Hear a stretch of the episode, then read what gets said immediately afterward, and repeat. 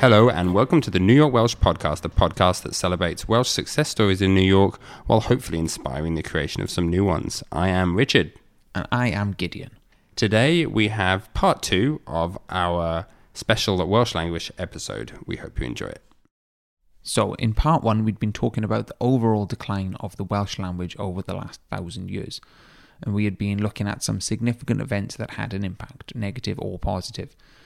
We got as far as the 1960s, a time when the downward curve was so steep, if the trend continued, the Welsh language could have died out by the end of the 20th century. And of course, that hasn't happened, so let's talk about why. We've previously mentioned Saunders Lewis and his now famous radio lecture, yw'r Iaith. Well, this proved to be a pivotal moment. Galvanised by Lewis's words, the 60s saw a resurgence of Welsh language activism. Cymdeithas yr Iaith Cymraeg was formed the Welsh Language Society and engaged in peaceful activism to great effect.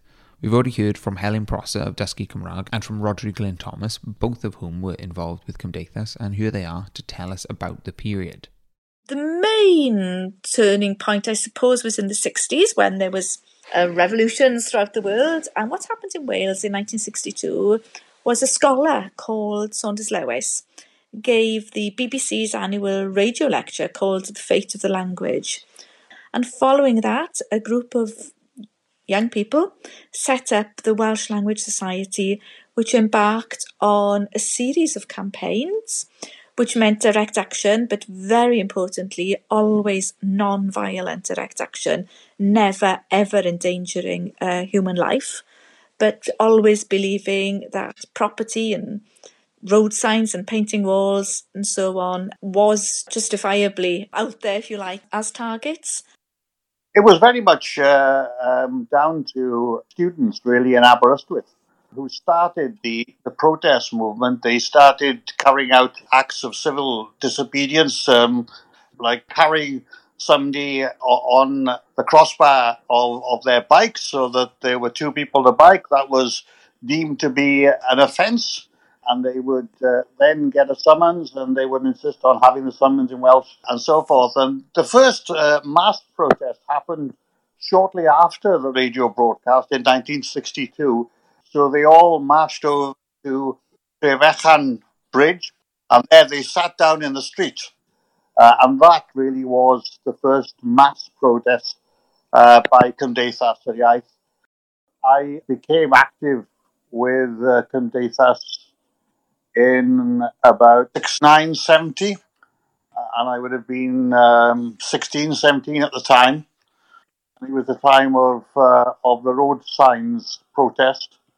We were protesting against uh, English only uh, road signs, which became a very big issue.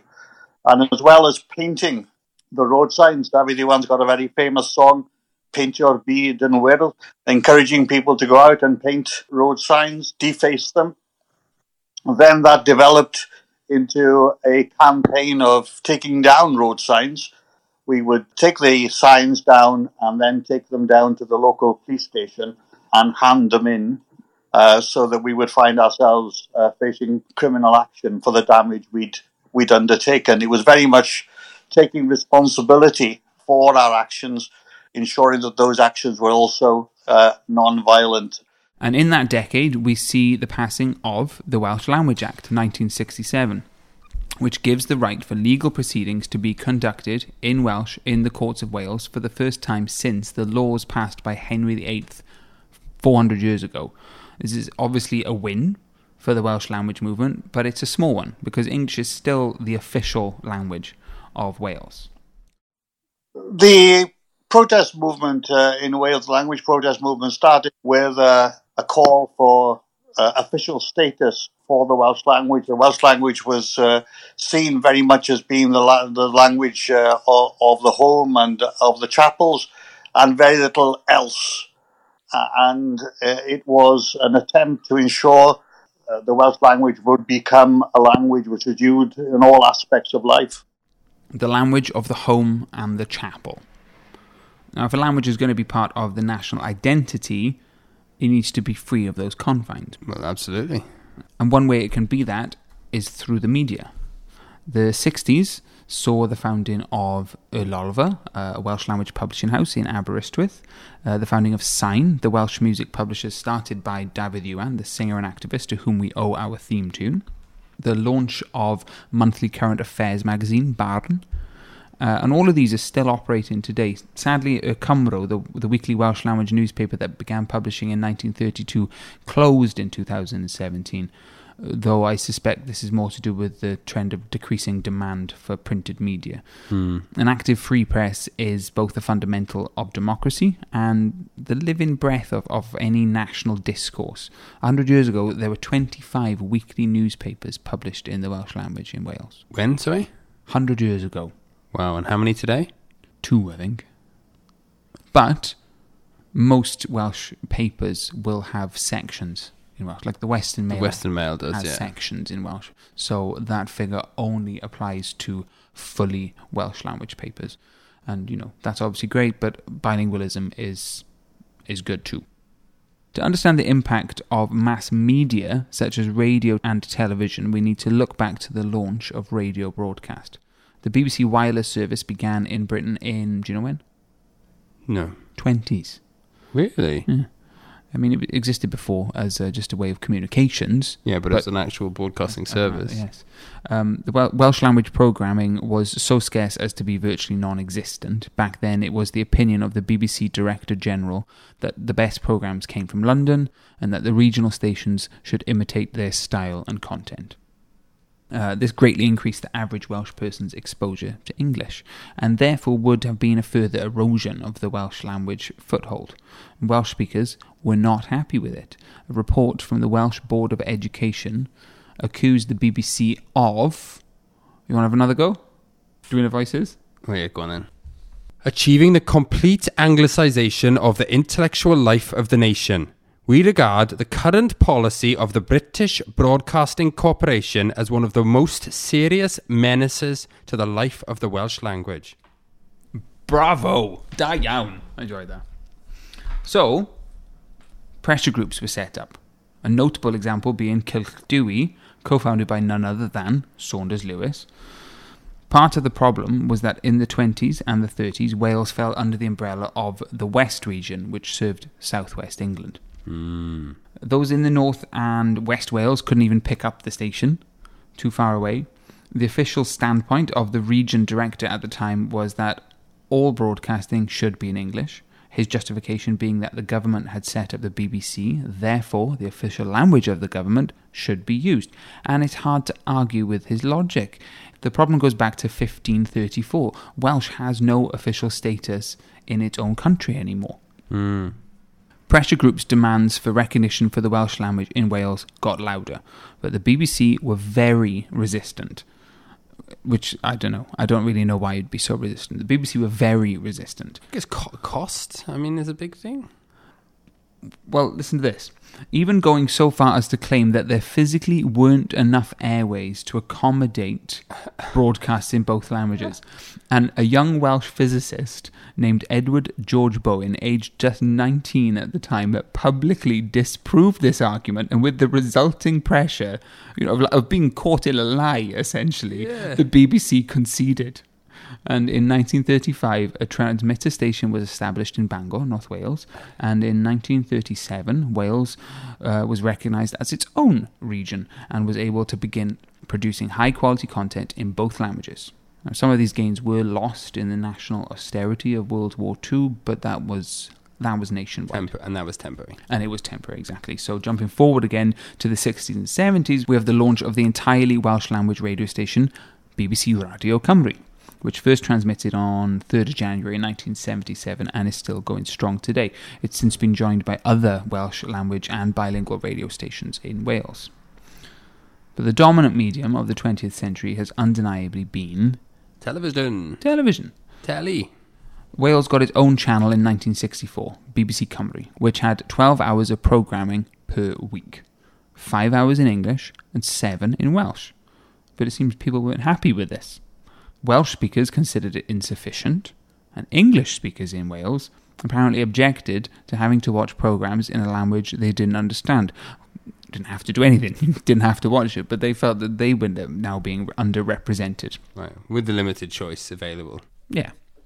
During the 70s, the call for an entirely separate Welsh language channel became louder. So loud, in fact, that both Margaret Thatcher and her Labour opponents made it part of their election campaign promises. But once in power, the Conservatives reneged on that promise. Hmm. In protest, more than 2,000 people pledged to go to prison rather than continue paying their license fee. There was a very important campaign to create a, a Welsh language channel. And Dr. Gwynfor Evans was central to that. He was at the time president of, of Plaid Cymru.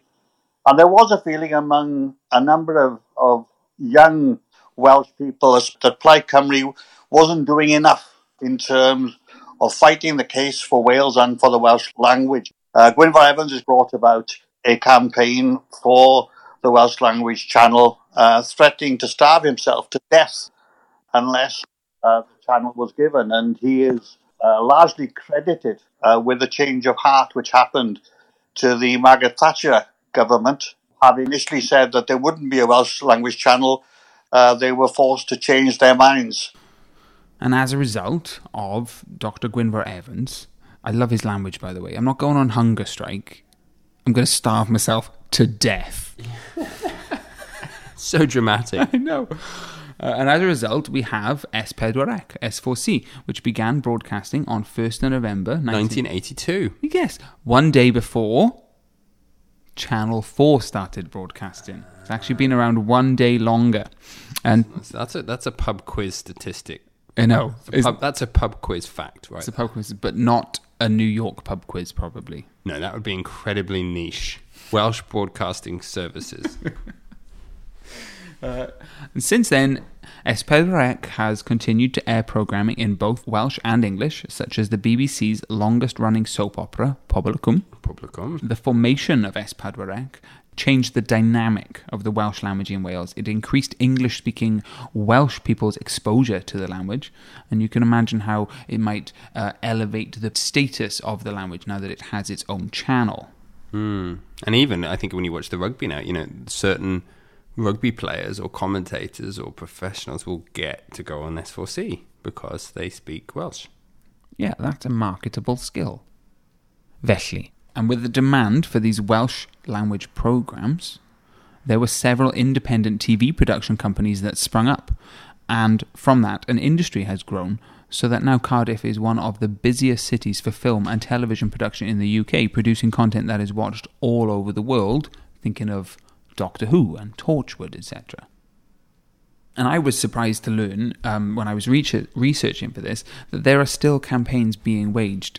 Currently, Cymdeithas is campaigning for the decentralisation of broadcasting powers. People are withholding TV license payments again, that sort of thing.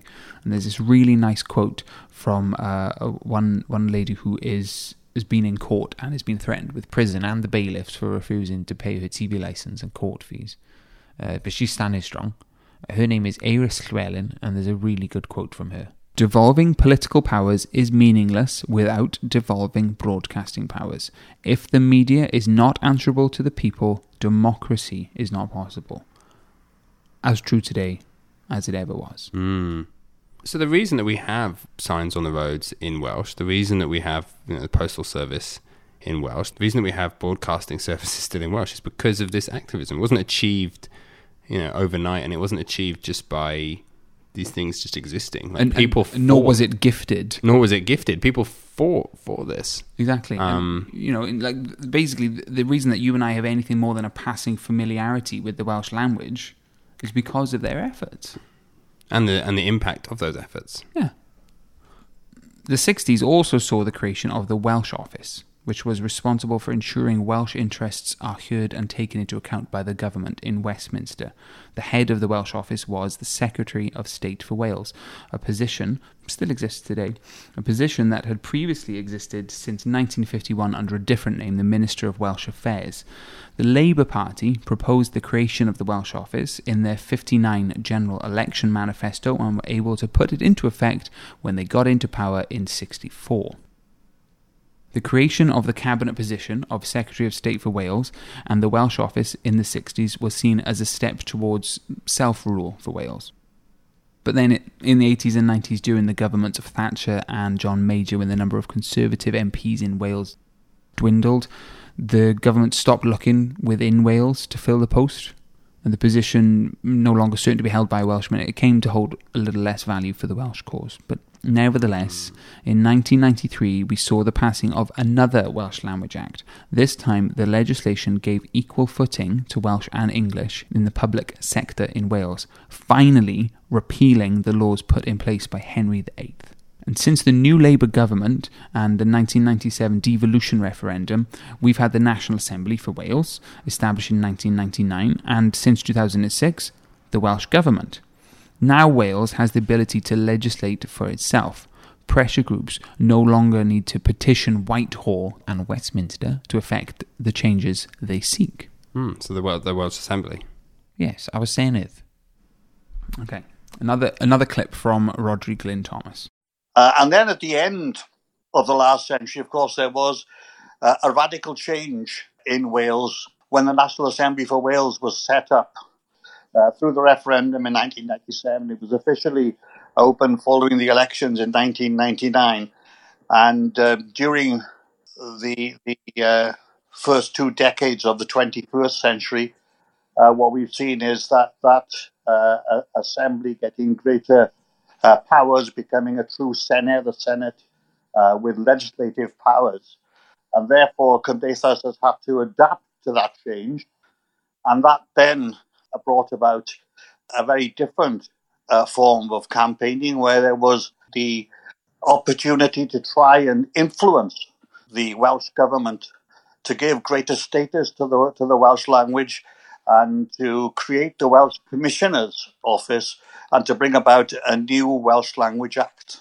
And uh, within the National Assembly of Wales, we were able to create uh, legislation for the official languages of Wales so that Welsh and English were given the same status within the, the Assembly. The majority language of Wales, English, and the minority language, the traditional language of Wales, Welsh, were, were given the same status. Uh, and that uh, then created another dynamic for the Welsh language. So things that have changed dramatically from 1962. There, there has been a, a radical change. Uh, Saunders Lewis called for a radical change in his in his radio lecture. Well, one can argue that that has happened to a large extent. Uh, first of all, there was a, a, dynamic in terms of language created by Welsh language education, uh, which developed uh, at the end of the 50s, the start of the 60s of the last century in various parts of Wales. The first primary Welsh school was in, in Aberystwyth, but a number of others followed.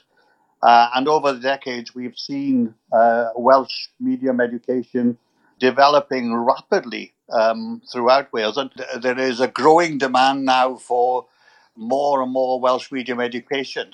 There is talk of creating the fifth uh, Welsh secondary school in Cardiff alone. But uh, even uh, with those changes, uh, the Welsh language is still a minority language spoken by just over 20% of the population uh, of, of Wales. And therefore, like every minority language uh, in Europe, is, is under pressure uh, and is still in a in a situation where it needs to be uh, safeguarded and defended. I really like listening to, to him speaking about the changes that he has helped bring about. You know, and he said yeah. what we were able yeah, to yeah. do. It's so cool. Um, he went. He mentioned Welsh medium education there, and I think we should expand on that. The benefit that Welsh medium education has in terms of preserving the language cannot be overstated. Really, we've talked about the need for Welsh to be more than just the language of the home and the chapel. It should also be the language of the workplace and the bus stops.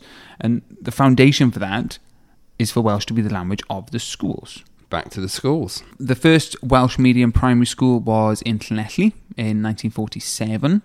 The first Welsh medium secondary school was established in Rhyl, 1956. Uh, these, are, these are quite promising figures, these next one. 2008. 50,000 children receive their education through the medium of Welsh. 2018, 10 years later, the number is 75,000. Oh, so we we are seeing increases in people being taught Welsh. Yes. Even if the do- number of people on the census saying that they speak Welsh today hasn't quite caught up, or or continues to deplete.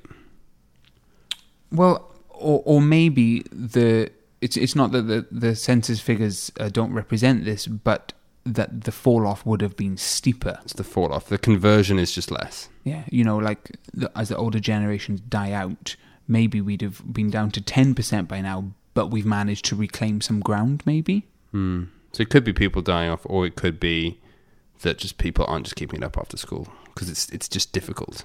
I- yes, exactly. As per some of the things exactly. we discussed earlier, as you transition into the workplace with Welsh not being the dominant language, and there still being people who aren't speaking Welsh, you know, it, it, it's less of an incentive to continue it. Continue it. Um, as I said earlier, when I was a child, there was only one Welsh language secondary school in Swansea. Well, now there are two. And there are 11 Welsh medium primary schools, which to me suggests that more and more parents are choosing for their children to grow up Welsh speaking. Most, or at least some of these parents, I think it's safe to assume, did not grow up speaking Welsh themselves, and that's very promising. And if that trend continues, we could be on our way to being a bilingual nation. Wouldn't that be great? Would be great. But why be bilingual? There's definitely reluctance, Is there? Especially amongst first language English speakers worldwide, to learning a second language. You know, uh, it's like why sh- why should I make the effort? I already speak English. But the benefits of speak uh, of bilingual being bilingual is so great. Like the ability to grasp the formation of language, um, to start to see the connection between culture and language.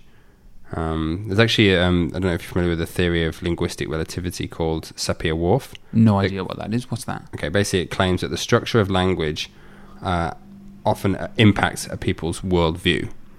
So it starts to think about how does how the language you speak impacts how you see the world and how you live within it.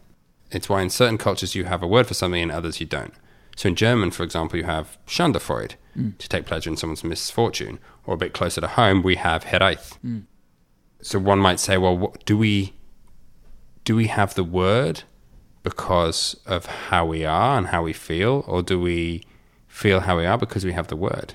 Think about Welsh people; they in, instinctively are quite, you know, we're not bra- braggers. We're like quite humble and don't, tr- you know, we're not like the Irish who travel very kind of, you know, homey almost. Mm-hmm. Uh, Yes. and yet we have this word hiraeth.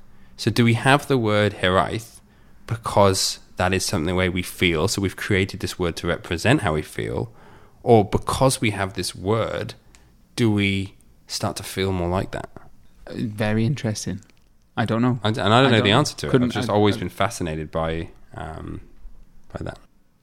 That's just reminded me of 1984, George Orwell and Mm-hmm. the, the party, as the government is called. They're introducing a new language called Newspeak. They're trying to get rid of Old Speak, which is common English. And the reason they, they give is because if we can limit the words that people have, we can limit the thoughts, they can form. Yeah. Well, that's that would be based off um, yeah Sapir-Whorf and an idea of linguistic relativity. And what's Sapir Whorf? Is that person's name? Or? Uh, I think it's two people. I want to Ah, say, I see, but I don't don't their hold me to study. that. I got Yeah. you. Well, so jumping back in to um, p- people's questionable, we'll say now, because you've you've uh, you've raised some challenges, you've raised some points, uh, but uh, but the question of whether people have a reluctance to learn a second language when they already speak a majority language. There's also a difference between learning something as a child and learning it later in life. Oh, definitely. I can understand people's reluctance to learn it as an adult and the challenges around that, but I, I don't see why you wouldn't choose to bring up your your children bilingual, and maybe that could be the encouragement for you to get. Yeah, if, you, if, you're going to well. send your child to a Welsh language school, because obviously you think it's worthwhile, how cool would it be if you then learned so that you could communicate with your child in that language? Yeah. Absolutely, and I would I would love to bring my children up to speak Welsh. I hope I do, but if not, I will certainly bring them up to speak a second language, Yeah. regardless. Spanish, Mm-hmm. Mandarin, because more people speak that language than speak Welsh. It's a fair point because Welsh is never going to be a language of international diplomacy or commerce. No, but there's the just just in I think the benefits of underst- being brought up to speak two languages. You understand patterns in language. Again, bring- bringing back to my point around cultural differences, you understand there isn't just one way of doing things, and you can start to see connections in how people learn languages. In some languages, uh, there's words that are male gendered, for example, and we ha- and when you describe like a bridge, for example, in, in some languages you will have you know a bridge being male. So if you ask to describe a bridge, someone will describe it as long, strong, sturdy. That's the kind of adjectives people will use. In other languages where a bridge might be feminine, they might say elegant, elongated. They'll use traditionally feminine adjectives to describe it. Really? Yeah, and you only know that and be able to detect these things if you happen to be bilingual and be able to think about those. That's very cool. That's very cool. More statistics. Monoglots, monolingual people, are in the minority. Only 40% of the world's population is monolingual. 60% then speak two or more languages. Some nations are officially bilingual. There are 57 sovereign countries in the world that have two or more official languages. But sadly, Wales is not included in that number because we are not a sovereign nation. Gasp.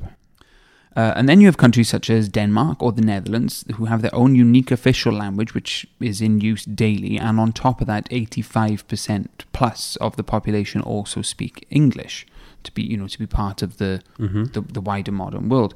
So why not Wales too? We can be a bilingual nation. We have been since Roman times. We're already an international language. There's Welsh diaspora all over the world. We've mentioned the Welsh speaking communities in England. There's a Welsh speaking contingent here in New York. There's entire Welsh speaking communities in Patagonia, South America. Yeah, not to mention, um, there's actually a great book, if anyone wants to look it up, by Pamela Petro, who, who has this book, Travels in an Old Tongue. She's an American who studied at the University of Wales in Aberystwyth and then wanted to improve her Welsh. But every time she started to uh, speak in Welsh to a Welsh person, they would divert to English as a common tongue. So her solution to this, which was quite clever, was to find Welsh diaspora all over the world who spoke Welsh but not English and therefore use that as the medium to communicate. Um, and this was like late 90s, early 2000s, so early tech kind of internet. So she, I think, managed to track some people down and I think spent almost about a year traveling to Norway, to Japan, to Hong Kong, and actually stayed with people who spoke Welsh but didn't speak English, Oh, so that the only tongue they could share was was Welsh. It was the closest thing they had to a common tongue was Welsh, and Welsh. that's how she. That's very cool. Who was it? uh, Pamela Petro, and yeah, the book's called uh, "Travels in an Old Tongue." That is that is super cool. And now I want to get to some examples of Welsh being out there on the world stage, as it were, to just just sort of to reiterate that it's not this small little language that exists in the villages of Wales. It's out there, and I've got a few written down here. The first one, BBC Radio Cymru, is available worldwide, anywhere with an internet connection. Oh, I didn't know that. One I have for you is uh, I actually sent uh, this on our WhatsApp chat. Do you remember? It's a band called uh, Alffa. I do remember that. Yeah, they have a song called uh, Gwenwyn, which uh, I can't get enough of. Which is odd because it's actually a rock track.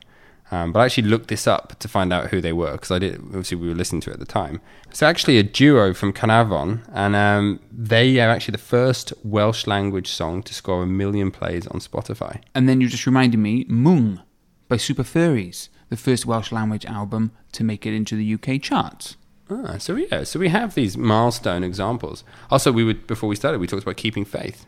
Yes, Un Bore Mercher, the Welsh language uh, name of that show. I've just watched season one. In Welsh or English? Well, I only I watched it in English, but I have to explain that I looked for it in Welsh. I was home in Wales last week, and you know how iPlayer only keeps things for a certain period of time. Season one was only available in English. Season two is available in Welsh, and I have that downloaded on my laptop, and I'm going to watch it in Welsh with English subtitles. Ah, da iawn. But you know that show is available in the English language version here in the states on Prime Video. Yeah, it's actually, I, I, from what I understand, being downloaded pretty much all over. Certainly in the US, it seems to be part of this, along with Killing Eve and uh, what's that other one that's popular now with a female director? Oh, Fleabag. Fleabag. Uh, yeah, this kind of resurgence of British um, television. And I love that it's in there with those shows, which are obviously not Welsh language shows, but there's no difference. We'll bring them all together. Look at our output. Um, and of course, the first show to be recorded in that way, where they do it in both Welsh and English, was Hinterland, or the Welsh name Y Gwyll, Of course. uh, which is available here in the States on Netflix. So I know people that have watched that show and have asked me, oh, did you know that show? And I mean, w- oh, hello, Amber once again. What a massive undertaking that is to record everything twice, both in Welsh and English. It definitely would have cost money Yeah, to do that. so, I mean, you work you work in film and TV. How much? How much more? Because obviously it's not double. Because it's not quite got- double, no, because you set up time. You don't have to do that twice. But what? Twenty five percent more? Fifty percent more? probably close to 20 or 30% more. Yeah, it's got to be because you, you once you've set up and you've rehearsed, okay, so you've rehearsed the, the movement around the room, the blocking, but the performance is the thing that you go again for. Okay, we'll try that again. And the performance is going to change when you go from a different language. Okay, so we got the English one in three takes. We might need to do the Welsh one three or four times as well. So you're doubling the amount of takes that you do. And I can't imagine there's that many people who are who are only going to watch it if it's in Welsh or watch it because it's in Welsh. So it, it, they're not doing it purely from from any financial reasons. They must just be purely doing it from a, a philosophical. Yeah, they reason, think it's worth it, right? It's got to be. That's what it is. which is great. And I agree, So- it is worth it. Kudos to I'm, them. I'm very pleased that I have that on my laptop ready to watch. Um, there's been Welsh language films nominated for an Oscar because they have a they have a foreign film Yeah, uh, category. Which one? The first one with Hedd Wyn, 1993, and then in 2000 Solomon a Gaenor. Hmm. You know? Um, And of course, not to mention the international Eisteddfod. yes. What a what a we could do a whole episode on Eisteddfod, the national Eisteddfod and the international Eisteddfod. But what a great platform for the Welsh language and Welsh language literacy throughout history. It's been going since the 1100s. Yeah, and continues to go specifically here in the United States. Yeah, it's super cool stuff. So, some of the world's best singers, actors, and poets are Welsh speaking. About the Cantorion again. Um, I don't know what I'm saying here. I suppose just that the language is only useless if you don't use it. It's well, it's only useless if you deem it useless. Well said. Now, hopefully, some of the things that we've said so far might have, uh, I don't know, reignited a sense of national pride, a cultural linkage to the Welsh language. Or if you're not Welsh at all, you're just curious, giving you some parts of information that you might pass on to someone else one day. Perhaps you'd be interested to hear some other reasons to learn Welsh. Because there are proven benefits. You've spoken about this already, Richard. There, you, there are proven benefits to bilingualism, uh, development, developmental benefits, increased agility of mind, that sort of thing. And to speak to us about those benefits, we have another expert contributor that I would like to introduce. We are about to hear from Dr. Kate Phillips, Professor of Human Biology at Rutgers University in New Jersey. And quite fittingly, she was also Our Welsh teacher. That's right. Uh, Kate's prepared a very thorough overview of the studies done on bilingualism for us. It was so fascinating to listen to, and I wish I could have included more of it, but I have tried to distill it down for our purposes today.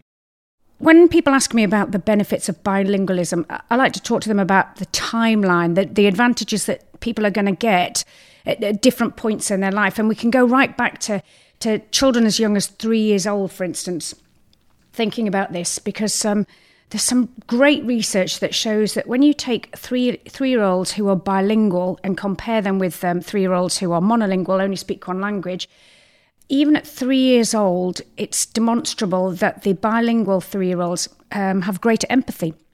They are. Uh, they demonstrate that they're able to see things from other people's perspective better than children who are being raised in only one language. If we take um, just a couple more years and go to five and six year olds, if you ask a five or six year old about a sentence such as, apples grow on noses, from the perspective of, is it grammatically correct? Now, the interesting thing is, five, six year olds who are monolingual can't answer that. And it's because they get stuck on the fact that, well, apples don't grow on noses, do they? That's kind of a ridiculous statement. So they're unable to get past the fact that it's a ludicrous statement. When you ask the same age group, five, six year olds who are bilingual, is the sentence grammatically correct? They are able to identify the fact that the statement is grammatically correct, while still, still probably tell you that the sentence is nonsense. And this is the first kind of insight, if you like, that we get into uh, what might be occurring in the brain of somebody who's bilingual.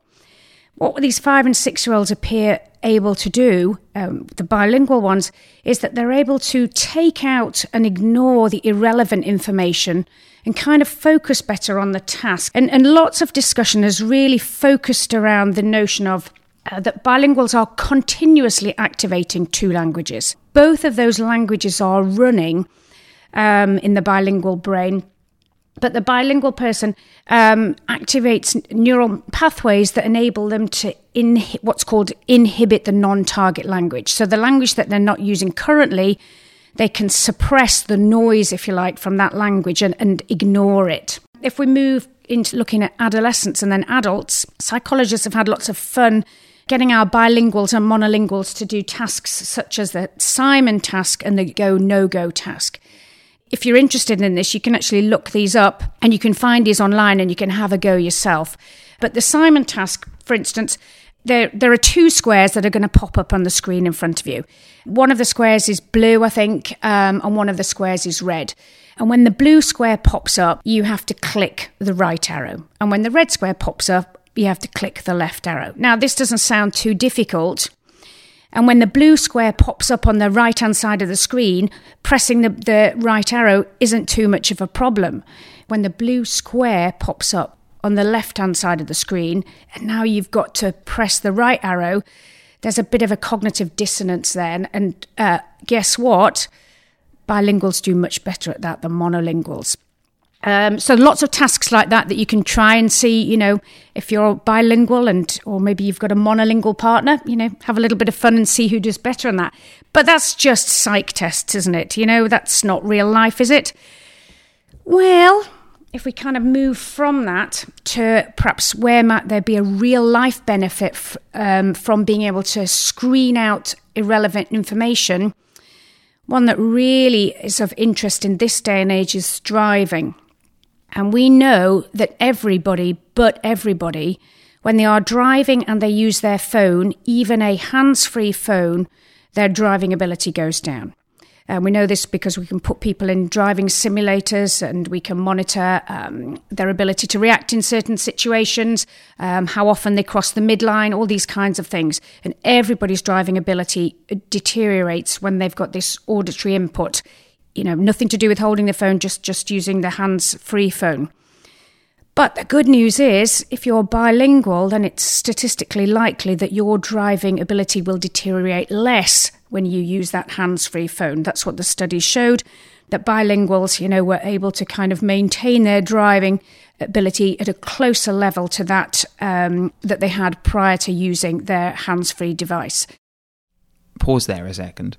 Some fascinating information in there but it reminded me of something. Let me ask you, Rich, do you remember from Kate's Welsh lessons when she would say that, that the studies have shown that every time we switch from the task in hand to check an incoming message on our phones, we suffer a 10 to 15 IQ point cognitive drop? Yes, I did. I mean, how often does that happen in modern life? Like we're constantly ah, bombarded oh, all the time. with. Anytime you get a text or a message or. And once again, unwaith eto, bilinguals fare better at this, suffering just half the cognitive drop of their monolingual counterparts.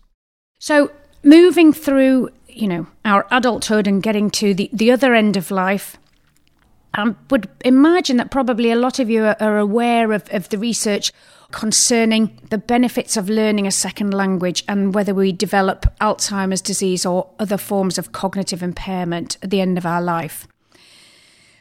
Here's what the research does show the research shows that um, typically and you know obviously it is going to vary but but statistically we would expect people who are bilingual to um, not display signs of cognitive impairment or Alzheimer's disease until, on average, about four to five years after their monolingual peers. That's a pretty big improvement our theories at the moment, the evidence at the moment seems to support the notion that really the earlier in life that you learn this second language, the better, so that our decline into cognitive impairments such as Alzheimer's disease is less, is slower, and it's a it's a longer time before we meet the criteria for diagnosis. One of the things that people might not know is that the sum of your mental functioning, if you like, is actually determined hugely, not so much by the number of neurons that you have, but by the connections that you have between these. These are super important. So, the number of brain cells, neurons that we have, we're actually born with all of our neurons pretty much in place. We don't actually make more neurons during our lifetime, but what we do is we make the connections. Um, somebody once said, Susan Greenfield, a, famous uh, psychologist, she said, that the number of neurons a typical adult brain has is around about the number of trees in the Amazonian rainforest. Now, I, I will tell you that she said this about 20 years ago, so sadly that number has probably changed a little, but we'll work with her analogy. So she said the number of neur- neurons you had, yeah, equates to the number of trees in the Amazonian rainforest. But the connections that you have between these neurons that are making these things called synapses, so we'll think of synapses as connections, that's roughly equating to the leaves on the trees in the Amazonian rainforest. So, in other words, we have way, way, way more uh, neuronal connections than we have actual neurons. And making these connections is something that we carry on doing through life. So, it, it certainly would seem reasonable that if you learn a language as an adult, you are absolutely going to make extra connections between these cells. Um, maybe not at quite the rate that you would have made them when if you learned that language as a child, but certainly you could be making extra connections which may play a protective role in helping you maintain brain function at an at an older age. To me, as somebody who's in it, education, and to me who's somebody it's somebody who's become bilingual in later life but has helped to raise three bilingual children, they, in fact, right from childhood as well, have been incredibly receptive to learning another language. I think when you raise children who uh, are raised to think that it is normal to speak two languages, then adding on a third or a fourth is, well, why wouldn't you kind of thing? It's like it's normal to speak two languages, so why isn't it normal to learn three languages? And so I think they had a greater receptivity to learning languages. And, and we know that languages relate hugely to cultures. So having that openness to learning another language, I, I think, gives people an openness to the cultures that are accompanied by those languages. Educationally, learning a third and then subsequent language has been likened to if you're bilingual, well, when you become bilingual, you are learning to drive a car. Becoming trilingual is like learning to drive a bus, in that learning to drive a bus is a lot easier if you know how to drive a car. It's really just adaptations from that. Um, so that's, you know, expanding on bilingualism to beyond that. Um, I, I think that that was very useful for for my children. I don't know how much research there is on that, but that openness to other languages and cultures, I really think was a benefit of learning of learning Welsh. And, and I think that's quite useful because I certainly, you know, when we were in Wales, I used to have to um, face down the argument from people of, well, why have you got your children learning Welsh? It's a dead language. Well, obviously, we would say it's not a dead language. It's revived greatly since the 1960s. But there are some people that you will never persuade that Welsh is a living, vibrant thing, and, and they're always going to think, um, that it's not an important language. So for them, sometimes the way to go was to say, well, hey, even if you don't love the fact that they're speaking Welsh, you are improving their chances to speak other languages. And now, when we can talk about this, you know, driving ability and etc. etc. that gives us lots of reasons to try and encourage people to, to encourage their children to speak a second language. Diolch yn fawr, Kate. So interesting and so well presented. Felly, Perhaps now you might be motivated to learn Welsh, whether it be to increase your cultural connection to your homeland or just as an intellectual pursuit. What are the peculiarities of Welsh one would encounter that might seem uh, particularly strange to first language English speakers? We've mentioned one already. Which is? Ll. The double L sound. Yeah. CH. Yeah. Double D. Well, we could do a whole episode on treiglad Mutations. mutations. What if I told you that we have mutations in English?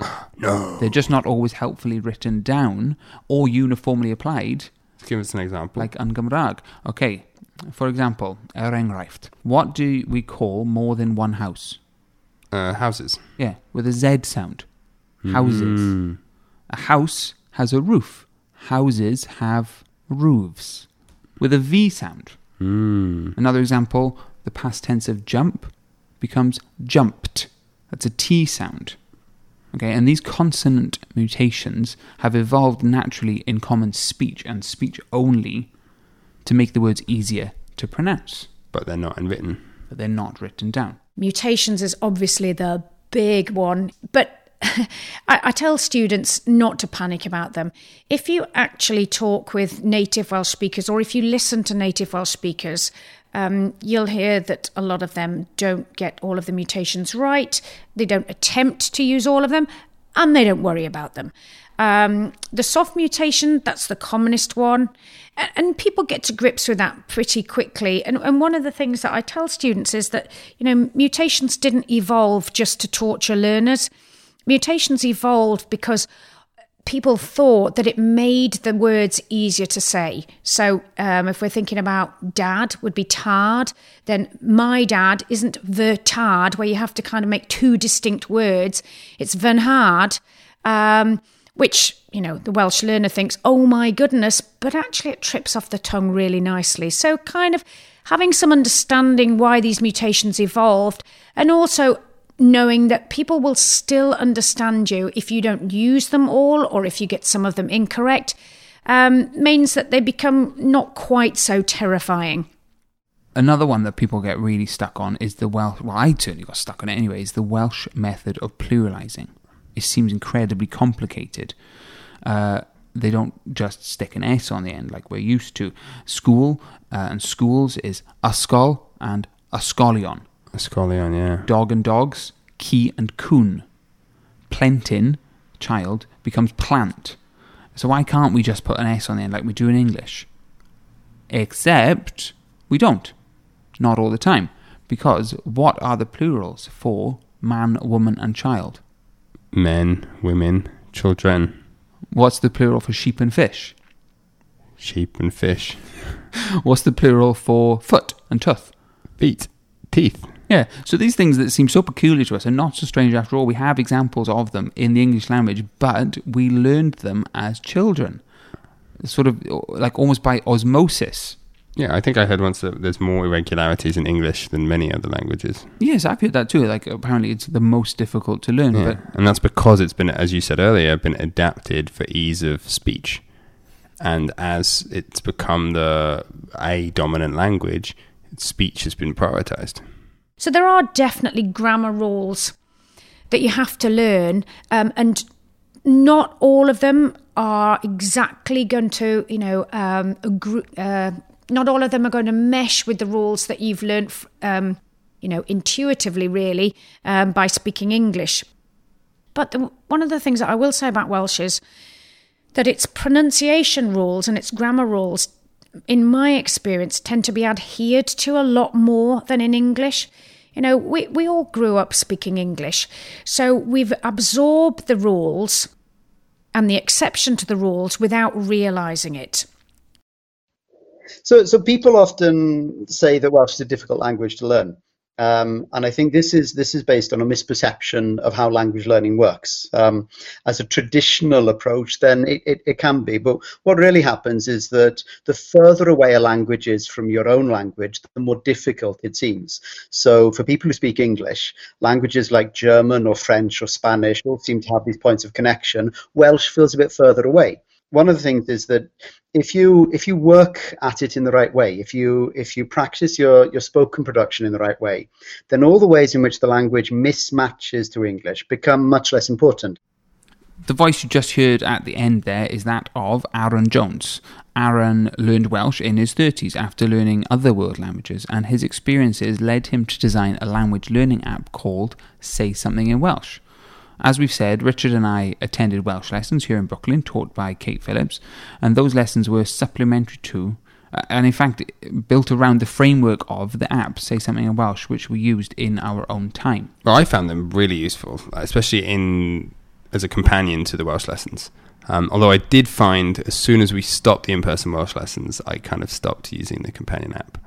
Um, it was a really good supplementary tool, um, but having the kind of the weekly lessons or bi-weekly lessons uh, kind of forced me to actually listen to it, and I I would actually listen to it normally commuting to work, back and forth riding my city bike, looking like a madman, just speaking to myself.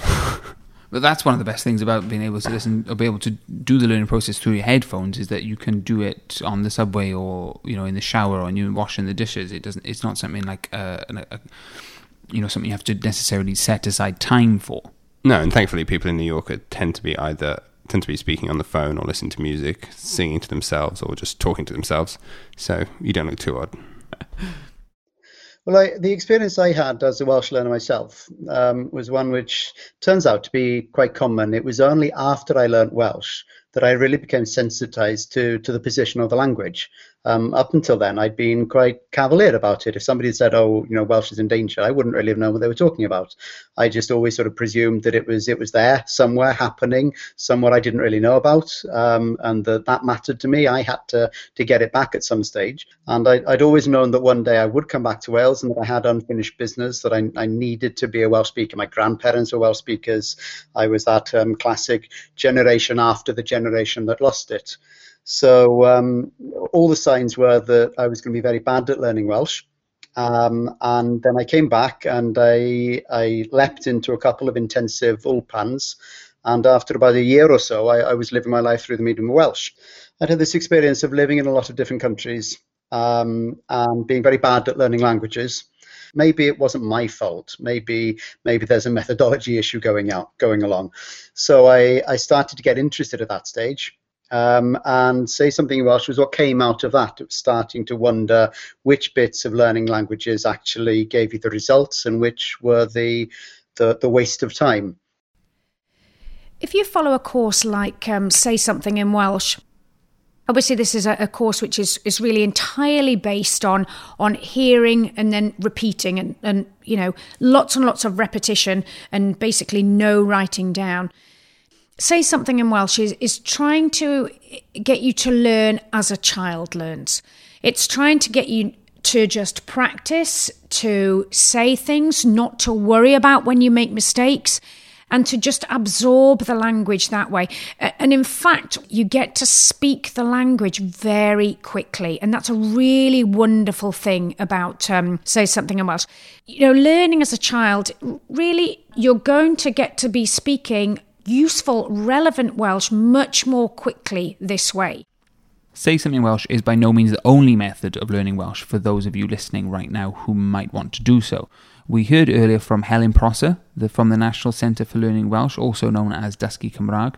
Here she is again to tell us about the new Welsh Government initiative and the manifold learning resources that are now available. At the moment, we have in Wales uh, according to the last census, 562,000 Welsh speakers.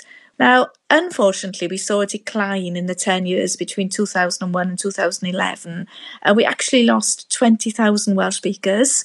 But we now have an ambitious initiative from Welsh Government to create a million new Welsh speakers by 2050. Dysgu Cymraeg means learning Welsh, we have a new National Centre for Learning Welsh. We've been in existence now for about three years. Obviously, people have been teaching Welsh to adults in Wales for decades, but there was never any strategic body set up to coordinate uh, what we were doing, really. So, what we have now, we are the central body, and we've got well, a number of, of exciting projects. We have One Stop Shop, which is a website where people living in Wales can, can book a course anywhere they like in Wales, but also, which may be of interest to your listeners, is we have lots and lots of free resources, uh, digital resources on our website for the four main levels of learning Welsh, which are entry, foundation, intermediate, and advanced. So anyone can go online at www.learnwelsh.cymru uh, and, and find these resources. It's extremely important to us that all these resources are free. We, we, we, we get uh, government support. We want as many people as possible to partake. We don't believe in hiding any of our resources. So it's just encouragement for people in Wales predominantly, but also all over the world to take a look at these materials and joining with us. Uh, it's the first time we've ever had a national course as well, which has had many positive spin offs. For example, the Welsh television channel S4C have set up a new YouTube page where they also have materials for Welsh learners, more or less following what we have in our courses. There are specific programs for quite fluent learners on a Sunday morning, but the whole channel, of course, is a fantastic resource where you hear different accents and so on. The other resource, I think, which is sometimes easier, as you may agree with with the podcast, is radio. With television, obviously, you have to sit and watch and concentrate. Whereas if you listen to Radio Cymru, uh, the Welsh language um, radio television channel, you can let it wash over you. And we're actually working with Radio Cymru at the moment to set up a whole week for Welsh learners in October. So that's another new initiative we've been, been, been able to set up as Dysgu Cymraeg. So, some listeners may also be using Duolingo to learn Welsh. And in our new course books, we use the Duolingo symbols that they correspond. Um, the, the revision units in our course book, they correspond with what they can do on Duolingo. This is a lot of joined up thinking, which has been um, sorely missed maybe in the past. Felly, so there are options for personal study, online courses, evening classes, supplementary reading and writing materials available, uh, useful resources available for free on the radio, on television, YouTube, podcasts, and so on and so on. There's such a wealth of opportunity around us. Something I'm thinking of doing myself next year, hopefully, work schedule permitting, is a residential course. Ooh. The majority of people learning Welsh in Wales attend uh, courses in their communities between two and nine hours a week. However, we also have a full-time residential centre in a derelict quarrying village, which is an absolutely beautiful place on the Llŷn Peninsula in North Wales called Nant Gwrtheyrn. And they hold week-long courses for all levels throughout the year. You can also attend a summer course, which can be residential or non-residential, uh, for a month in Aberystwyth in Mid Wales, or for up to two months in Cardiff, our capital city. So there are plenty of opportunities for people who don't live in Wales but who want to travel and attend a residential course at a time that's convenient for them, but particularly in the summer to come over and have a go. We we have two different residential approaches. One is the the boot camps, where we have people who come for a, a week's holiday in Welsh, where English is absolutely banned, um, and the the psychological shift that provides is is glorious to watch. You you see people who who struggle for the first two or three days, and by the end of the week, they are they are genuinely communicating in Welsh. Um, in fact, at the end of each week, when we say you've done it, you've survived, you're allowed to speak English again now, they all look at each other and you can see them thinking, but I don't speak English with this person, I speak Welsh with this person. We know that they sometimes even driven home sharing cars together, still speaking Welsh together because just the switch has happened.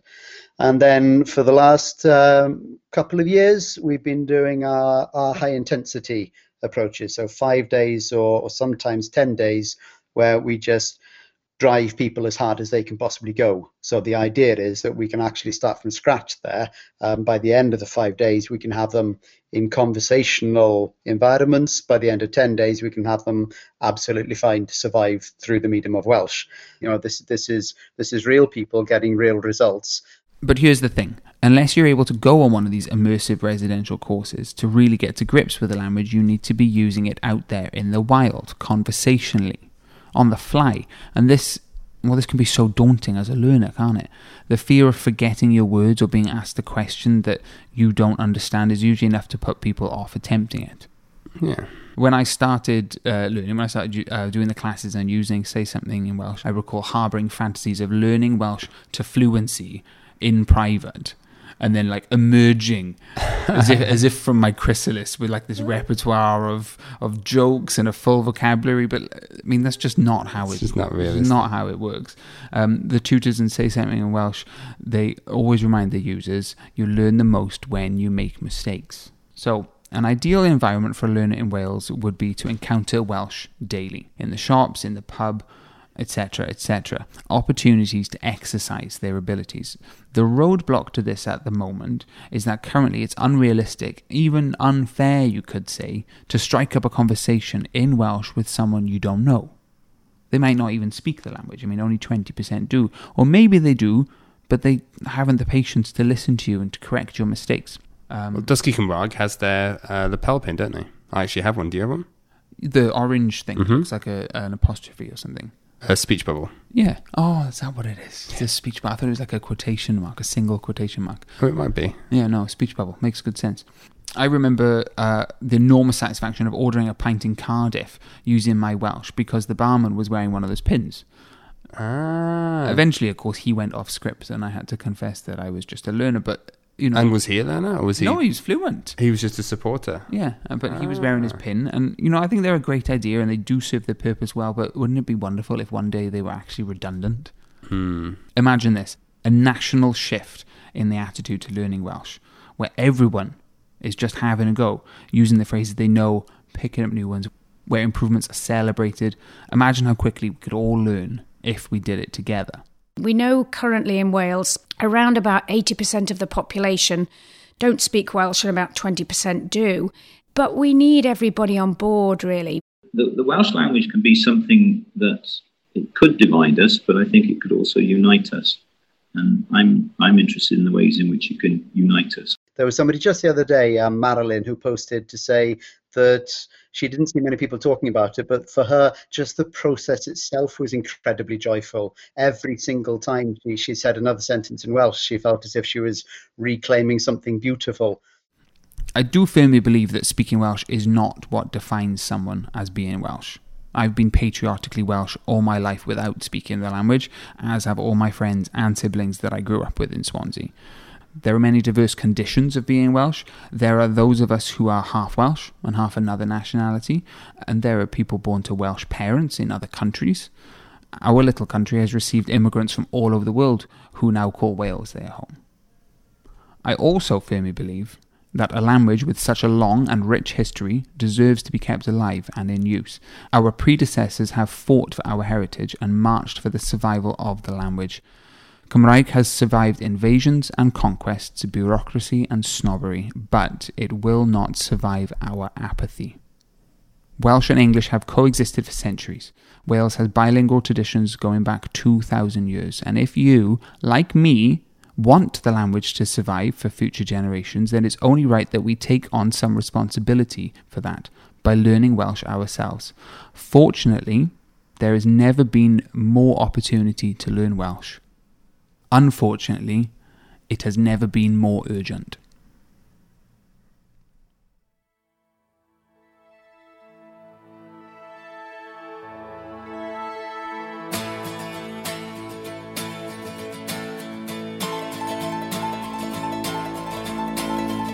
Diolch yn fawr iawn am wrando pawb.